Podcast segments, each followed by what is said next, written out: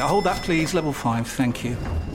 Ah, you must be one of our new interns. Yeah, hi, nice to meet you. Hi. Now, the most important thing to know is to Ertzen the Biparcel Rise plug sale. The most important thing is what? Sorry. The single most important thing is to Ertzen the Channelized Bing Bingus of the Biparcel Rise plug sale, and you'll be fine. Uh, yeah, that sounds important. Does work chat all sound like gibberish to you? Find collaborative articles with tips from the LinkedIn community to help you get through those tricky conversations. Making work make sense? LinkedIn knows how. The Premier League All Access podcast is proud to be brought to you by Ladbrokes. Stay ahead of all the big games in the best league in the world, the Premier League. With the latest odds, form guides, expert opinions, and more, the fans are the players at Ladbrokes. Are you in? Let's go. Play at ladbrokes.com, 18 plus begambleaware.org. T's and C's apply. This is a game day podcast from Talk Sport. Hello and welcome to the Game Day podcast from Talk Sport, the ultimate preview of all the weekend's Premier League action. Alongside me, Sam Matterface, this week, Darren Lewis, the assistant editor of The Mirror, and Talk Sport's Alex Crook, who was the man that called the first goals of the Michael Carrick era. Rashford into the penalty area, pulls it back for Fernandez, helps it on to Sancho. This could be 2 0. It is 2 0. Finally, Jadon Sancho has his first Manchester United goal, and finally, the Red Devils have something to smile about. We will have an in depth preview of Chelsea against Manchester United, plus how Newcastle can beat Arsenal, West Ham's Antonio Agony, Chelsea's Chilwell Payne, and Ranieri goes back to the scene of his biggest party. All that and much more. It's the Premier League's best preview, the Game Day podcast from Talk Sport. This is Game Day. Hello, Darren Lewis. How are you? Very well indeed, and very intrigued. But first of all, before I discuss anything at all, I want to get to this very, very, very, very important uh, segment of the show. Oh, yes, you've got your microphone working.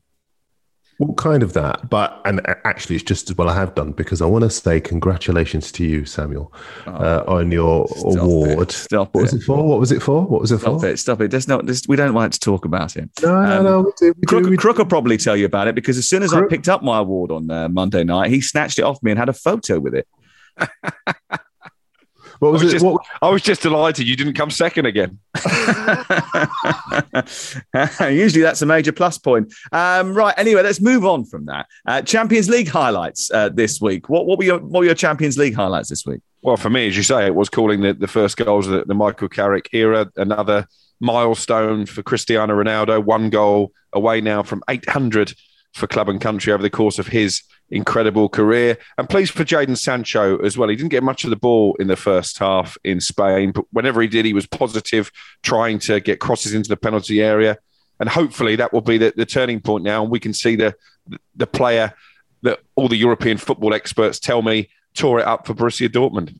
Um, Darren, and who's going to be at the wheel by the time we get to uh, Sunday? Because there's still a lot of discussions about the uh, the interim manager to follow the interim interim, who's Michael Carrick at moment at the moment.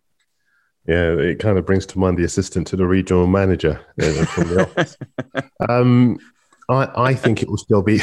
It's a bit harsh, that isn't it? no, it's just the description just seems so. Anyway, um, I think Carrick will still be at the wheel, but I do think that Pochettino will eventually assume control, and once he does, I think we'll see a very different Manchester United.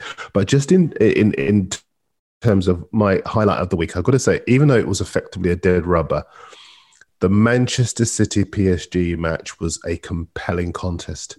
It really, really was. I enjoyed every single minute of it. And it was a snapshot, actually, of the reason why Pochettino wants to leave because City had every man pressing hard, work, pressing high, working hard. And PSG had eight players effectively doing their jobs and the other three waiting for the ball to get to them. And so, yeah, if you if you're of a Manchester United persuasion, you can see why Pochettino wants to come to Old Trafford. I did Borussia Dortmund's trip to Sporting Lisbon on Wednesday night, and it was almost a bit like a final. Whoever wins goes through to the last 16, whoever loses is going into the Europa League. Sporting won it It was terrific. The atmosphere was absolutely brilliant in Lisbon, and two goals from Pedro Goncalves. Now, once upon a time, he was on loan at Wolverhampton Wanderers, or he was at Wolverhampton Wanderers, and they let him slip through their fingers. But he scored two terrific goals in that match on Wednesday night. What's going to happen this weekend? Shall we start at Stamford Bridge?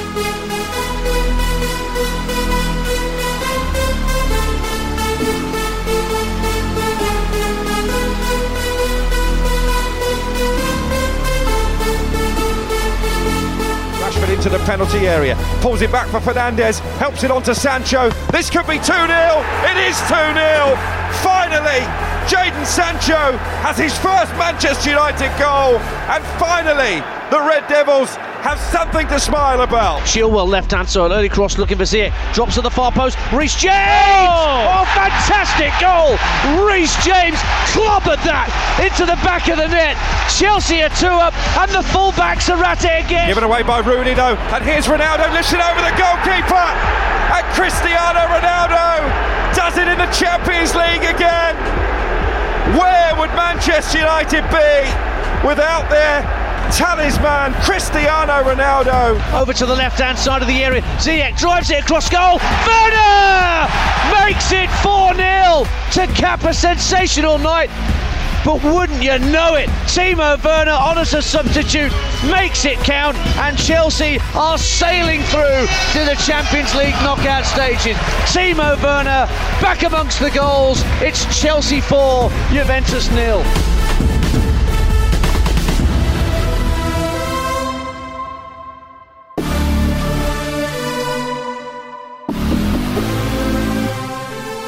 Chelsea Manchester United is 4:30 on Sunday. Chelsea winless in their last 7 games in the Premier League against Manchester United, but they were imperious against Juve on Tuesday night, ripping them down the sides, relentless with their finishing. Chilwell a massive loss and he may not play again for 6 months. So we wish him the very best. Uh, without him and he's a very big threat for them, Darren, isn't he? What will they do to Manchester United?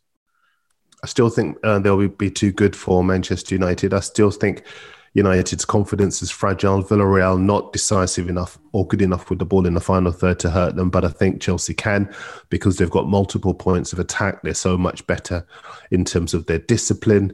They've won seven of their last 10, eight of their last 10, I should say, um, and nine of their last 12 in, the Premier League. So the stats are all in their favour. I know you mentioned about no winning seven in the Premier League against United for Chelsea, but I think when you look at the way the two teams are playing, the greater consistency is with Chelsea. I can see them coming out on top by a couple of goals. Uh, Chelsea have scored at least twice in eight of their last 12 Premier League matches, which is pretty impressive, uh, especially bearing in mind that Romelu Lukaku and Timo Werner have been out for so long. Werner is back and he scored coming off the bench in midweek. And they were pretty relentless last weekend against Leicester as well, weren't they? So there is a lot of work for Manchester United to do prior to this game on Sunday, Crook. I have to be honest. Um, Darren's right. Villarreal aren't a great team. They've won five games in all competitions this season. They were pretty, they were pretty timid in attack. United were poor for the first half, and I think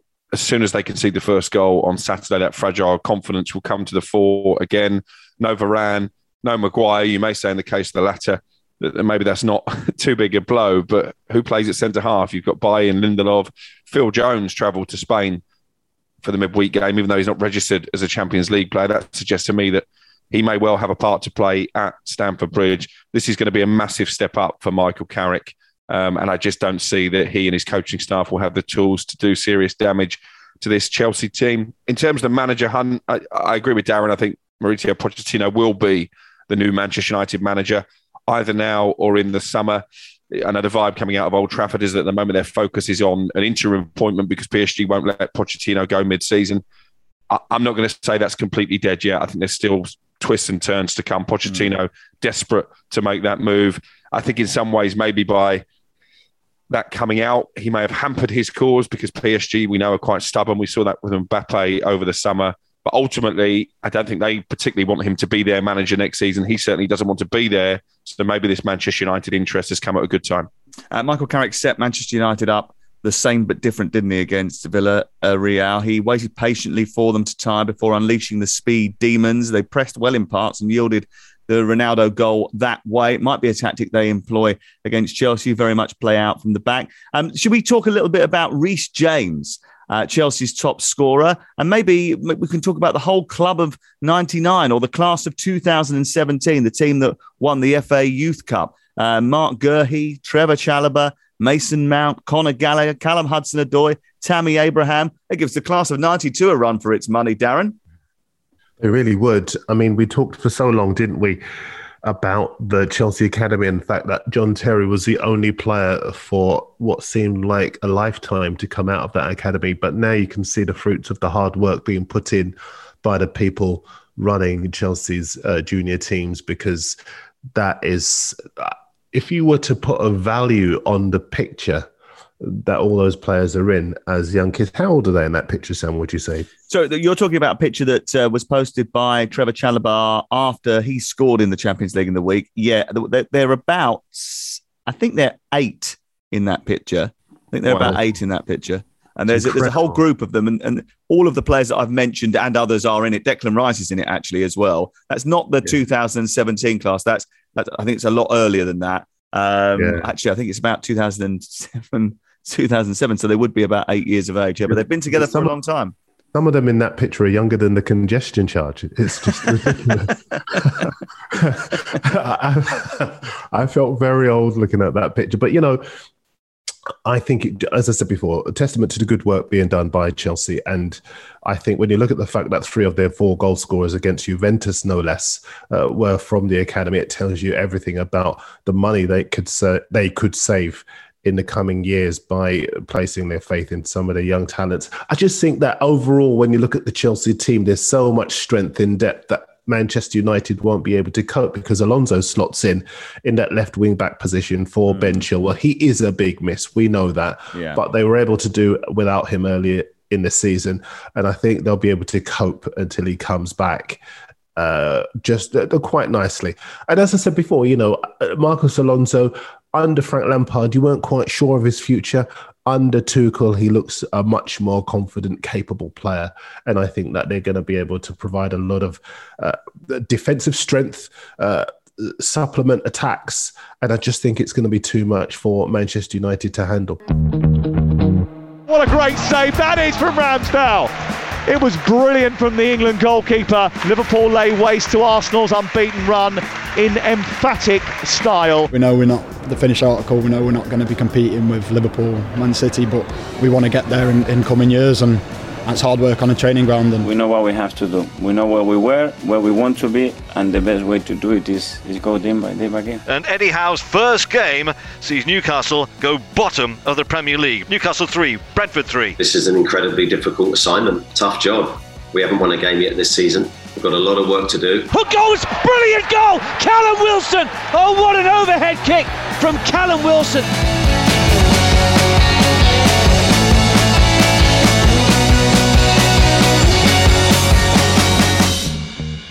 Uh, Arsenal against Newcastle is Talksport's Saturday lunchtime game. Now, Newcastle boss Eddie Howe has lost on all five of his visits to the Emirates. Will he do so again, Crook?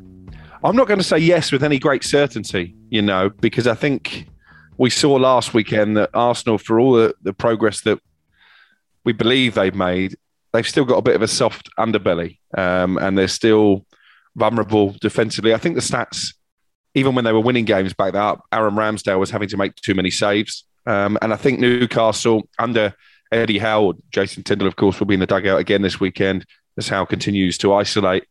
They will go on the front foot. They did that against Brentford. I mean, they can't defend themselves. This could be an absolute thriller, by the way, reminiscent of that 4 4 draw at St James's Park all those years ago. But I think Newcastle are capable of getting a result at, at, at the Emirates. So, um, Maybe yeah, anyhow not... not being there actually helps because he's lost every time he's been there as a manager. Maybe the fact that he's sitting in a hotel room might change things.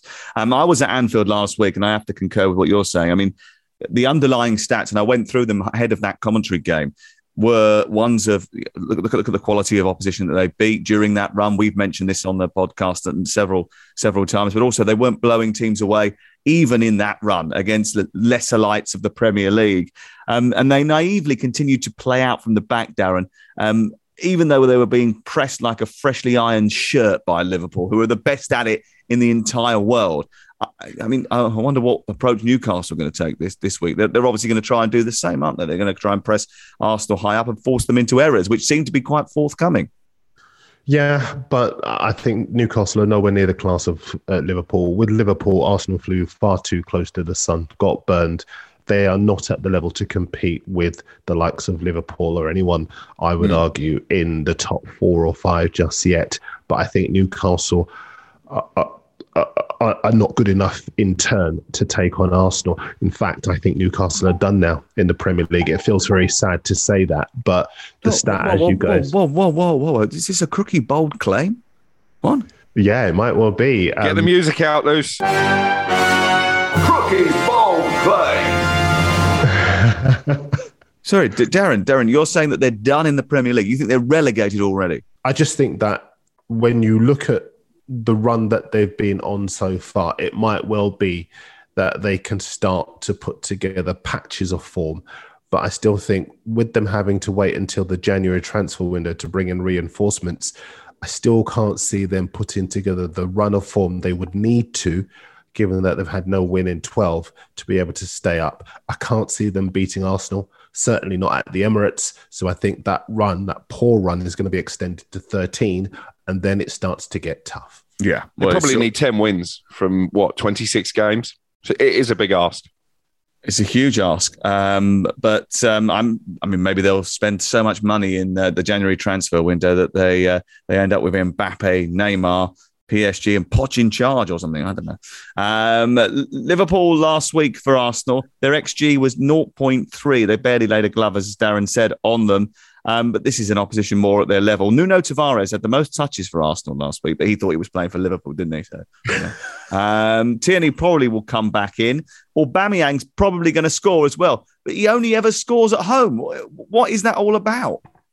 I think he's a problem, uh, Aubameyang, and I think he has been ever since he signed that that new contract. I understand why they chucked the money at him after that season in which he pretty much single handedly won the FA Cup. Those performances in the semi and the final, but He's gone right off the boil. He's a bit of a flat track bully. Not only does he only score at home, he only tends to score against the the lesser lights in the Premier League. And actually, I think the senior players are becoming a problem for Arsenal, not just Aubameyang, uh, Lacazette, who clearly wants away and will probably leave in the summer.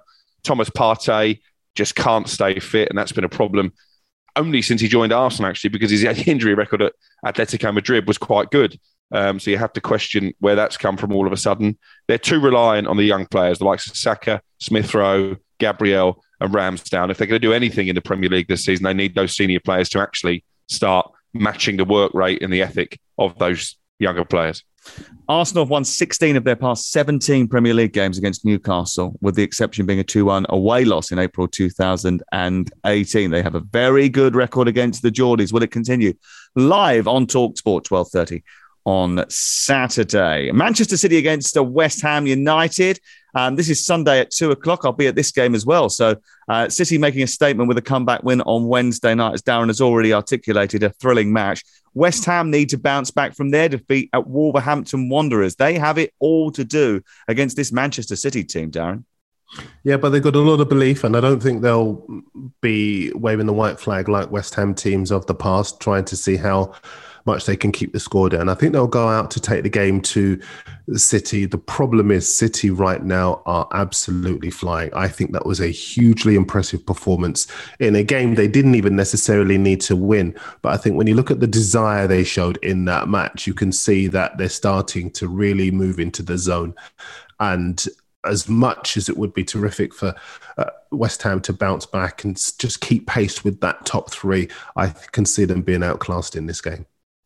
And West Ham, the fourth top scorers in the uh, Premier League so far this season, Crook. But Antonio has scored once for West Ham since September. That's one in eight matches uh, before the Rapid Vienna match. I mean, Q seven goals tonight. But um, is that an issue for them? Is that something they can solve, or is this just something they have to get used to in Mikel because he often goes on these runs?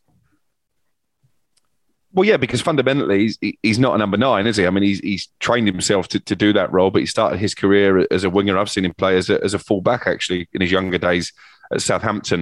And if you look at his career, I think he's hit double figures in each of the last two Premier League seasons, but he's certainly not got anywhere near 20 goals in a Premier League season. So I think it is an issue. And actually, I think as the season goes on, uh, West Ham's failure to recruit a backup striker could well haunt them because there will be times, just because of the way that Antonio plays, because of how much effort and endeavour he puts in, that he needs a break.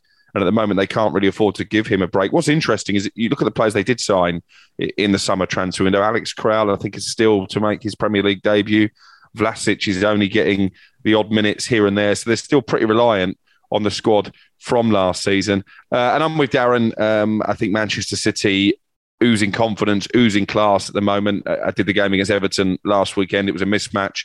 And I think this will be as well. West Ham clearly a better team than Everton, but Manchester City uh, will be too strong. And actually, I'm commentating this game for Talksport International. I don't know if you feel this, Sam, as well. They're a difficult team to commentate at times, Manchester City, because it's pass, pass, pass, pass. But they pass me to sleep, let alone the opposition.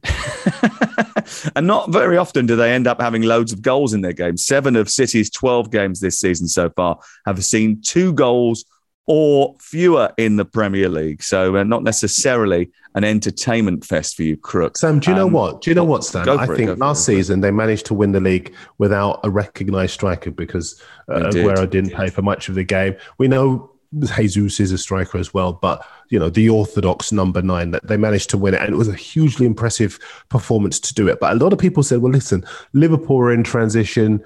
Uh, Chelsea changed manager halfway through. They won't do it this time around, and they still look strong this time. If they were to do it this season, I think it might be one of the perf- great performances in the Premier League if they were to win the title without a number nine this season.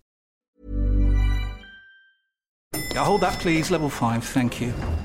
Ah, you must be one of our new interns. Yeah, hi, nice to meet you. Hi. Now, the most important thing to know is to Ertzen the Biparcel Rise plug sale. The most important thing is what? Sorry. The single most important thing is to Ertzen the Channelized Bing Bingus of the Biparcel Rise plug sale, and you'll be fine. Uh, yeah, that sounds important. Does work chat all sound like gibberish to you? Find collaborative articles with tips from the LinkedIn community to help you get through those tricky conversations. Making work make sense? LinkedIn knows how. Quality sleep is essential for boosting energy, recovery, and well being. So, take your sleep to the next level with Sleep Number. With a Sleep Number smart bed, you can individualize your comfort level and enjoy a better sleep night after night. JD Power ranks Sleep Number number 1 in customer satisfaction with mattresses purchased in-store. And now the Queen Sleep Number C4 smart bed is only $1,599, a saving of $300, only for a limited time.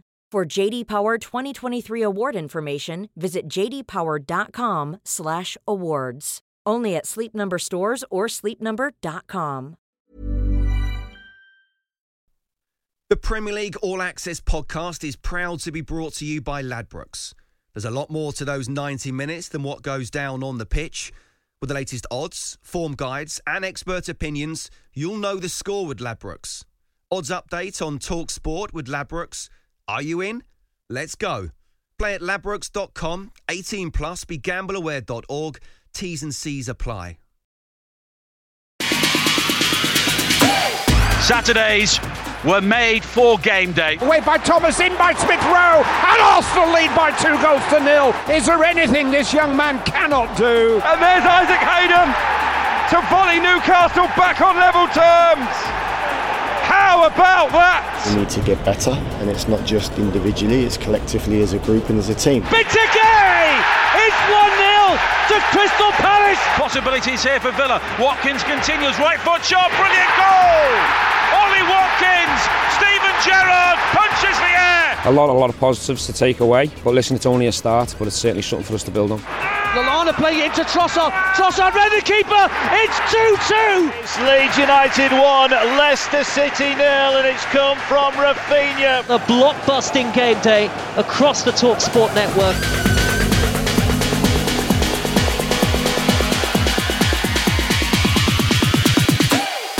Leicester against Watford, 2 p.m. Sunday. Nessun Dorma, Andrea Bocelli, Jamie Vardy having a party. Claudio Ranieri has fond memories of his time at the King Power Stadium. Can he make more memories with his Watford team this Sunday, Crook? Maybe. Um, we spoke a lot on the podcast at the weekend about Manchester United's deficiencies. We didn't really get a chance to touch on how well Watford played, and particularly that front three uh, of Dennis King and Sarr. And if they're at it again, I think Leicester with their defensive vulnerabilities could be in trouble. All doesn't seem well for me at the King Power. Brendan Rodgers constantly linked with a job at Manchester United. I think he came out after their last league game and, and said maybe we've been overachieving. That hasn't gone down well with the supporters. We know there's been times when he's been booed this season. So if Watford are organised and they can get those front three into positions where they can hurt Leicester, I think Claudio Ranieri could have some joy on his emotional return to the, to the ground where he brought the Premier League title at odds of 5,000 to 1. It's two Premier League wins since August for, for Rodgers. He's been pretty popular up until this point, and dealing with the backlash is always very difficult. I mean, I mean, is he really linked with the, the Manchester United job? I mean, I've obviously touted him for it, but I'm, I'm not entirely sure that they're as uh, close to appointing him as some people have made out. Well, that begs the question: Where are these links coming from? Doesn't it? Mm. Darren, yeah, I think I think once the links uh, began to come, he believed that he was in the frame, and there was nothing uh, running counter to that. So, and I know.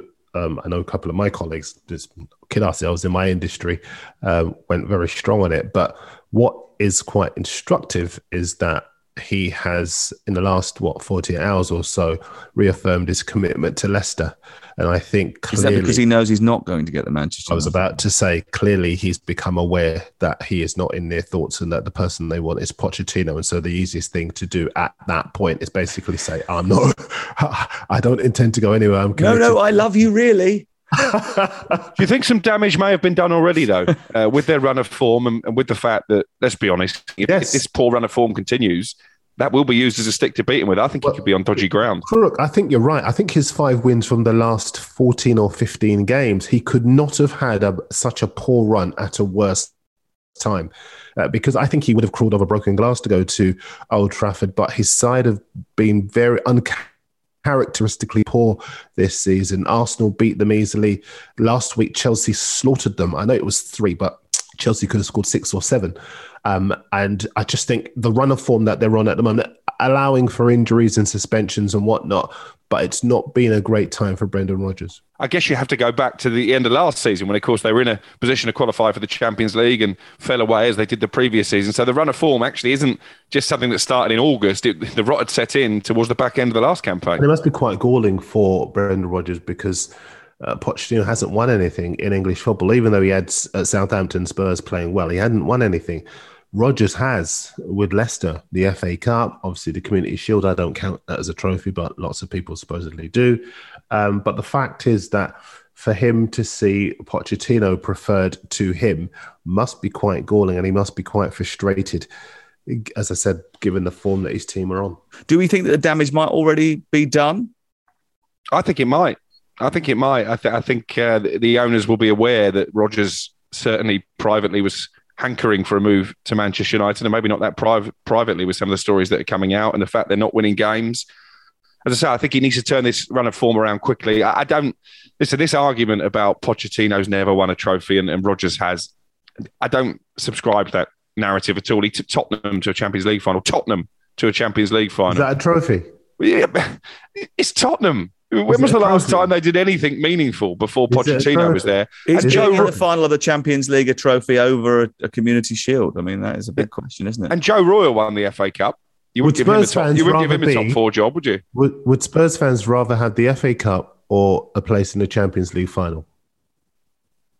I think that's a I think that's a close run thing. I think to get to a European final is a massive. But if you get to a European final, it's always good if you actually turn up. well, listen, it?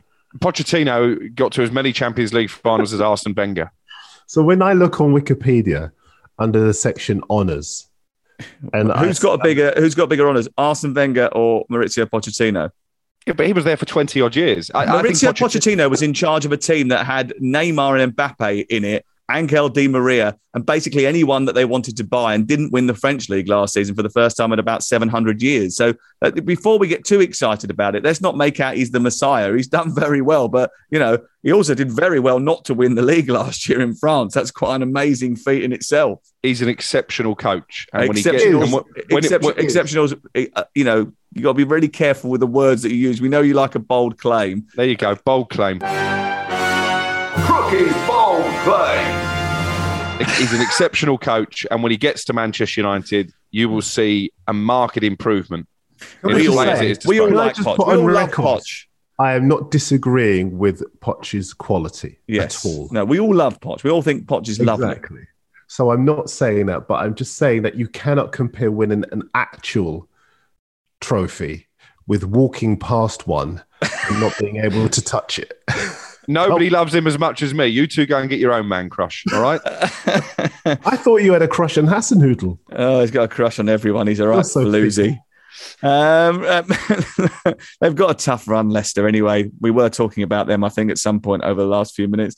Um, Manchester City and Liverpool at Christmas. They always get Manchester City and Liverpool at Christmas, and this year they've got. I mean, they're, they are going to be the turkey in the middle of the ultimate club sandwich. Liverpool won the cup before Christmas. Manchester City on Boxing Day, and Liverpool two days later in the league. Give them a break. Uh, Burnley against Tottenham is Sunday at two o'clock. Uh, Burnley still in the bottom three. Antonio Conte only four points off the top four. I'm guessing we all believe that he'll have money to spend in January, which is why he's there. Although I'm sure he studied the contract this week to see if there's a way he can get on the Avanti West Coast train to Manchester without paying a huge upgrade fee. Hold on, sure there was a clause in here somewhere. I've only been here. I'm still on probation. 14 day cooling off period. Um, yeah, listen, he needs money to spend in January. I know they beat Leeds, but it wasn't very impressive, particularly in the first half. And we were with a Tottenham fan, ironically, on our way up to Manchester for your gala awards bash on Monday. And she was saying the atmosphere actually in the first half was quite toxic, people booing um, very early in Antonio Conte's reign to receive that kind of treatment. A- And this is going to be a difficult game because Burnley have have shown a bit of quality in recent weeks. Actually, you could argue they've become the entertainers in the Premier League with I a like number the way of you're goals so surprised in about their that. games. But uh, I really like Maxwell Cornet. Um, and I think Sean Dyche is doing a pretty decent job there again with fairly limited funds. And Tottenham will know they're going to be in a battle. Do you know, I, di- we keep making all these big, bold claims, but and I don't think this is bold at all. But I think Maxwell Cornet might be playing for another club next season. He's a very, very good left back. He's got fantastic composure in front of goal. And I know Villa are looking for a left back. He could easily play in the Spurs team, although I do like Reguilon. Um, but I just think uh, uh, Maxwell Cornet is a terrific buy for Burnley. And if they're going to score, he's probably their best chance at the moment. And Burnley's only defeat in the last seven was 2 0 at Manchester City, a run which also includes draws at Leicester, Southampton, and Chelsea. Sean Dyche would love nothing more than to turn up at Tottenham and spoil the sort of feel good factor, the buzz that surrounds Antonio uh, Conte. That's two o'clock on Sunday. Also on Sunday at two o'clock, um, Brentford against Everton. Now, only Newcastle and Burnley have had lower possession averages than Everton this season, meaning that you know a lot of players have to spend time without the ball and focusing on what to do out of possession. Uh, how does that affect the morale of someone like I don't know Richarlison, for example, who seems to be toiling? Well, I can answer that question because I commentated that game last weekend, and he was like a petulant kid up front. Every time the, the, the ball came up to him or didn't come up to him, as the case may be, he was turning his back in frustration, waving his arms around. He got a cheap yellow card, which actually I think rules him out of this game. He is um, out of this weekend game, yeah. due to suspension. I might cash in on him if I was Everton uh, because Rafa needs funds to rebuild that team. We we know about his lack of spending in, in the summer when he had to sign Townsend on a free, Demarai Gray for, for very little money. The squad's still in need of a massive overhaul, which sounds ridiculous if, if you break down what's been spent in the last few years. But there's still very little pace. There's very little strength in depth. There's no cover for Dominic Calvert-Lewin. The fact that Cenk Tosun is back in the picture probably tells you all you need to know. And actually, not much has been made of it. But they've been appallingly run in the last three or four years, Everton. There's no no two ways about it. Yep, Richarlison not available as we already mentioned. Uh, Demarai Gray set to miss out too. Um, it's difficult, isn't it? Because they're hanging their hat now on Cenk Tosun and uh, Salomon Rondon. I mean, he did get going in a, a November at Newcastle three years ago. Maybe the Rafa Benitez can get the best out of him. But these are two of the most out of form sides in the Premier League, Darren. Yeah, um, I, I like Crook. I'm so alarmed by Everton because I, I just think they're falling to pieces at the moment, and I, I just I don't want to go over what Crook has said because I agree with every word, and I just think as far as Everton are concerned. I, it would be a shame if they threw Rafa Benitez overboard because he is probably their best chance of getting out of the trouble that they are in. Not just this run of form, but the slump that they're in as a club. And I think that it is going to take a couple of transfer windows, but they've got to shift some of that dead wood out and rely on him to bring in the quality that will enable them to get value for money. Um, imagine if they had someone like Ivan Toney up front with those crosses from wide areas from Andros uh, Townsend and uh, Demarai Gray and Alex Iwobi. Should be interesting this game. Uh, both teams have scored in six of Brentford's last seven league matches, so it's probably going to be nil nil. Uh, right, Lucy, hello.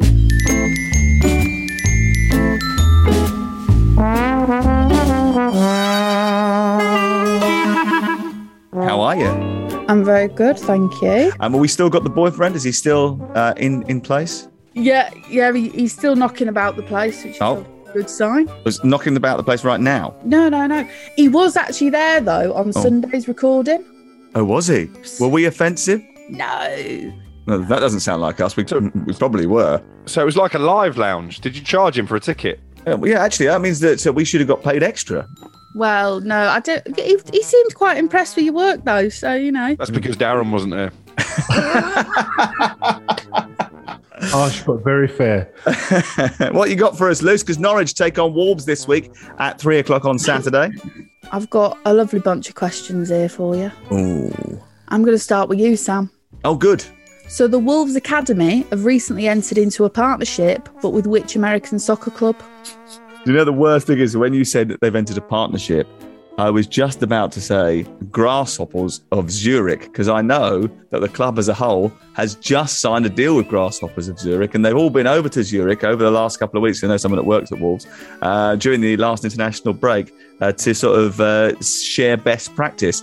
But that isn't Great knowledge, that but that wasn't asked. a question. So um, I don't know is the answer. I'm going to, do you know what? I'm just going to throw out there Sporting Kansas City. Incorrect. Crook. Again, I'll guess New York. New York what? New York what? New York City were owned by Manchester City. Wolves are going to sign a partnership with Manchester City's club in the MLS. Why would they do that? I mean, that is, you didn't even try there. You should be Doctor Point for not trying. Darren. Um, He doesn't even know any MLS clubs. um, I, I can't. New York Red Bulls. Incorrect. It was actually Chicago City. There you go. Chicago City. Who are they? Aren't the team in Chicago called Chicago Fire? No, that's the TV program, isn't it? Guys, stop showing your ignorance. Hold on, I'm going to Google it. Hold on a second. No, I haven't. I'm There's definitely quite- a TV program called Chicago Fire. Yes, because Paul that- Parker in the ni- in the watches it- 90s. watches it when, when we're preparing for commentaries. When we're sat there having a chat, he puts Chicago Fire on his uh, iPad. Chicago Fire FC. Yeah, That- that- that's what they're called. That's what they're called. Should we just move on? Yeah, I think that's a good idea, Lucy. Right, Darren. Norwich revealed their brand new club crest this week. The new crest has only changed slightly and it still includes a canary standing on a ball, a castle, but what else? Brian Gunn, Angus Gunn, a field gun. a loaded gun. Keep your petty feuds to yourself. um, what else? It's a ball. It's a canary, and it's a uh, a shield. Uh, no, a lion. Correct, it is a lion. A lion? What? A canary and a lion on the same badge. That's not going to end well, is it? It's going to end in carnage. These questions are tough.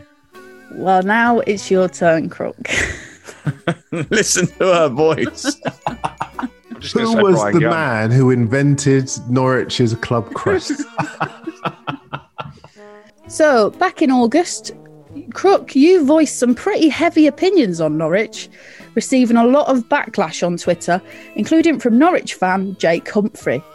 He said on Twitter that you were speaking utter what? Am I allowed to say that on, on a on a podcast? Yeah. Bleep it out. On a podcast. Um, well, I think he did the poo emoji, didn't he? I think he said I was speaking utter, no, he didn't. didn't he? No, he didn't. He might have been thinking it, but he Uh, didn't. did he it. say nonsense? No. Rubbish. Incorrect. Darren? Tripe.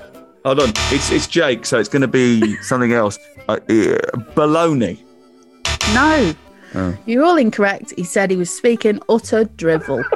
He'll enjoy, about- about he'll enjoy his trips to Stoke next season, Jake Humphrey, I'm sure. Just stop having a go at him. Don't have a go at him. He, he's, he's allowed to defend his club. You defend your. Oh no, you don't really. No, you stick the boot into yours. Uh, right, Lucy. What does that mean? The scores on the doors are. Darren is in the lead with 11 points. Crook, you're second with 10.5, and Sam, you're third with 10. Yeah. Well.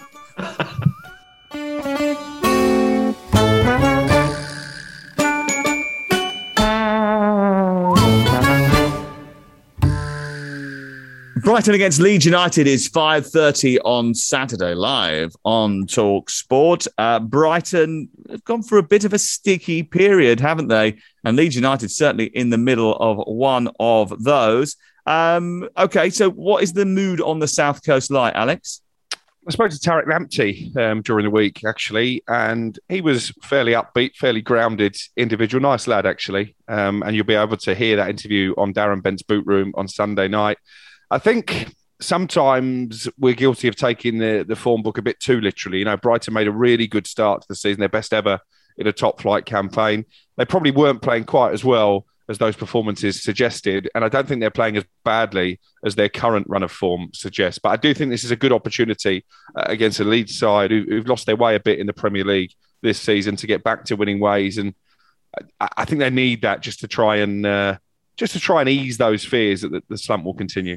Um, Leeds, yes, as you mentioned, have only won one of their last five, and that was against Norwich. And they have had injury problems. I mean, I mentioned it on the Sunday podcast. I mean, they started a 19 year old making his first Premier League start up front. They didn't have Rafinha or Rodrigo last weekend. And, uh, you know, obviously, you're going to struggle when you've got the, the, the sort of injuries that um, Leeds United have had, and you've got a small squad, Darren. Yeah, absolutely. I mean, Joe Gelhardt, a very talented boy. He's only 19. He's going to be a bit of a star, but I think overall Leeds are in a slump, and the fact that they had to turn to him is a measure of just how desperate Marcelo Bielsa is. I think they're in trouble. There's always a big club that goes down. I think it might be them unless they can maybe bring in some urgent reinforcements in the January transfer window. But as far as this game is concerned, I can see them biting the dust again. Hmm. I do wonder that big bold claims are catching like a virus because you obviously spent too much time with Crook. You relegated Newcastle, who are a pretty big club. Do you think Leeds. that's a Do you think that's a bold claim that Leeds could go down? I think they're vulnerable. I, I agree. I don't you. think. I don't think. It, I don't think it's a bold claim now. But you, it, the idea that Leeds and Newcastle going down is quite a would be quite a, a, a, a some it would rock the Premier League, I think, if Leeds and Newcastle went. Well, absolutely, down. I I agree with you. But if you look at this Premier League, it's one of the toughest Premier Leagues we've probably ever seen mm. in terms of the strength and depth, in terms of the financial resources available to every team. But the fact is that there are one or two teams that are going on runs of form that are very, very difficult to get out of. And I think Newcastle, it's not rocket science to look at the fact that they haven't won so far this season and believe that it's going to be tough, even though they have all of that money at their disposal. And I think the same goes for Leeds. The way they play with the intensity that they play at all, they've just not been able to sustain it. So once you lose one or two key people, it then becomes very difficult to retain the, or, or to get back the form that you're able to have. And at the moment, they're one of the easiest teams to play against our football editor would be quite happy as uh, EFL rights holders if Leeds and Newcastle ended up in the Championship. It's a bit dull at the moment, isn't it? That division, to be honest. yeah, mean, a few more talk sport games, I think, for the Championship if those two were to go down. Uh, Crystal Palace against Aston Villa is Saturday, three o'clock. What a midfield matchup from 2002 this is. Patrick Vieira against Steven Gerrard at Selhurst Park. Um, I think I'm looking forward to this one because both teams full of energy. Both teams playing. I mean, look, I thought Aston Villa weren't as good as maybe the scoreline suggested last weekend, but Crystal Palace have, have been very good. And Christian Benteke against his former club will relish the opportunity uh, to get uh, more goals under his belt. I'm glad you mentioned him because I wanted to speak about him on the podcast at the weekend and with all the goings on at, Manchester United and elsewhere. We didn't get a chance. I was uh, with a member of Patrick Vieira's coaching staff a few days ago, and I asked him, "How have you turned Christian Benteke back into a goal-scoring centre forward again?" And he said, basically, they looked at his game from the last couple of years and worked out where his goals have come from. And it sounds really simple, but they sat him down and said, "Look, watch this. Where do you get most of your goals? Inside the penalty area." Why have you spent so much time in recent seasons dropping deep into midfield, trying to be a link man that's not playing to your strengths? Get back in the box, we'll supply you, and you'll score goals. Sometimes football is a simple game. How long? How long was that uh, edited goal highlights from the last couple of years? About thirty seconds. well, they might have gone even further back, you know, to when he was They- they- I think they banging probably goals had to. for Aston Villa. But there's always been a player there. We saw it at Villa. I- I think the way that his confidence was shot away at, at Liverpool, it's taken him a long time to recover from that. But the two goals he scored last weekend were really quality finishes, and I think he will cause a problem for Aston Villa. Stevie G uh, off the mark last week with two late goals in their game. Um, what, what did you think about uh, his impact? I know we haven't had a chance to speak to you about um, that match, Darren, yet. What, what, what did you think about it? I mean, I know that we, we had a commentator there on Saturday, Nigel Adderley, and I was speaking to him about it, and he seemed to think that you know the way he held himself on the touchline was pretty impressive. The way he sort of galvanized his team, made changes at the right time was uh, was was good for um, Aston Villa and might be going forward. You answered all of the questions right there. I think he did really well that first day at the office. As you said, maybe the performance wasn't as good as it looked at first glance, but the fact is that all that matters is the three points. I think his team will play high energy. We saw that he likes to get the fullbacks to push high. We see that he wants his team to play a high energy game. Uh, As I said before, the talk is that he wants another fullback, um, but I think he'll be looking for reinforcements in midfield as well. Defensively, they had a good start as well, but this is going to be very, very tough because Palace do have the firepower. Odsonne Edouard I like anyway. Um, Benteke is running into form, undefeated in their last seven, won two of their last three. I think Palace are going to be tough, but I think Villa will be able to match them. I'm really looking forward to this game.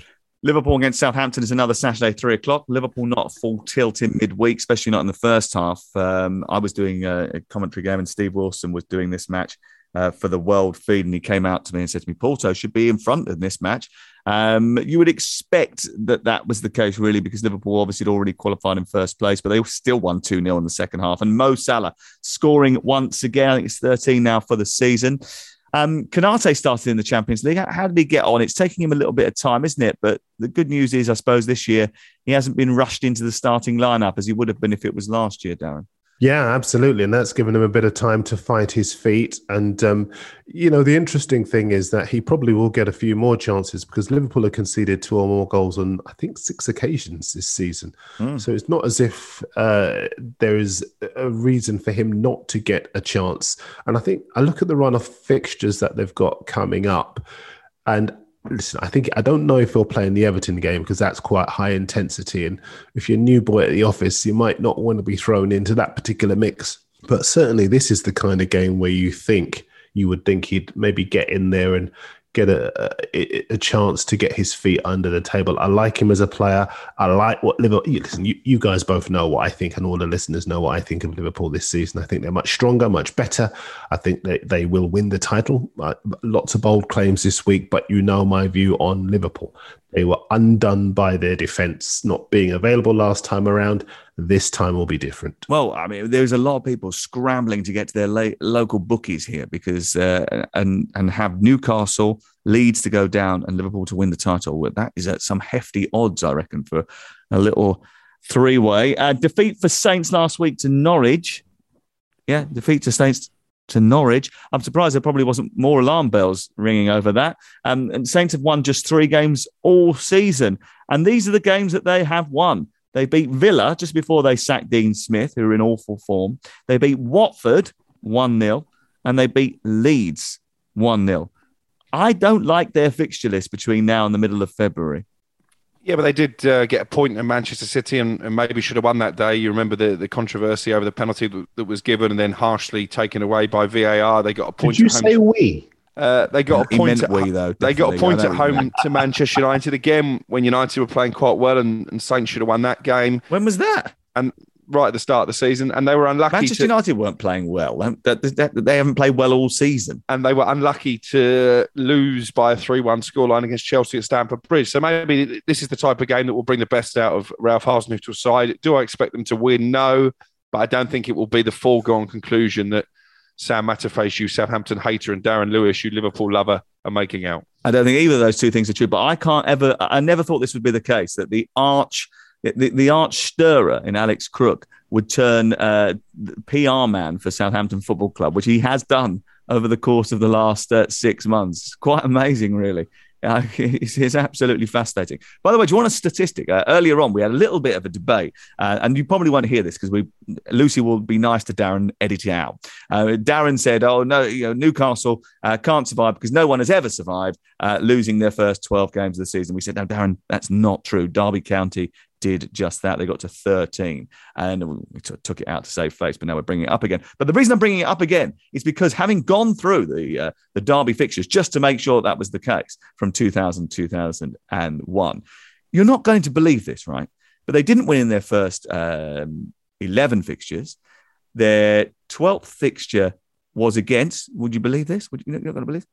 Arsenal.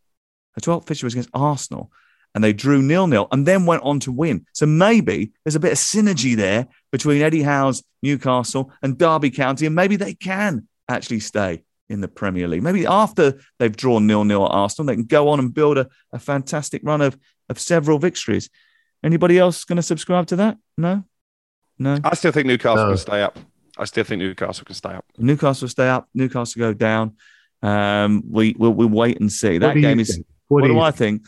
I think statistically, you're right to point out that it is very, very difficult to stay up from here. And as someone who has uh, a wee little wager on Newcastle, Burnley, and Norwich to go down, I wouldn't be too depressed about it, uh, but I do like Eddie Howe a lot, and I'd like to see him succeed. Um, right, that's it from us. Uh, I'll see you on Saturday, twelve thirty, live from the Emirates Stadium, and Sunday I'm doing Manchester City against West Ham, the Sunday session coming from the Etihad Stadium as we go around the grounds because there's so many matches on Sunday afternoon. Um, uh, we've also got Brighton against Leeds United. And Crook, what, what are you doing this weekend? I'm doing Manchester City against West Ham on Sunday, so I expect to be counting the Manchester City passes once again. Okay, uh, that's it from us. Uh, we're back on Monday morning with a review of a mammoth weekend. Enjoy your football. And this weekend, we have it all game day Saturday and Sunday for the session as we bring you all the goals as they uh, go in. Have a good weekend.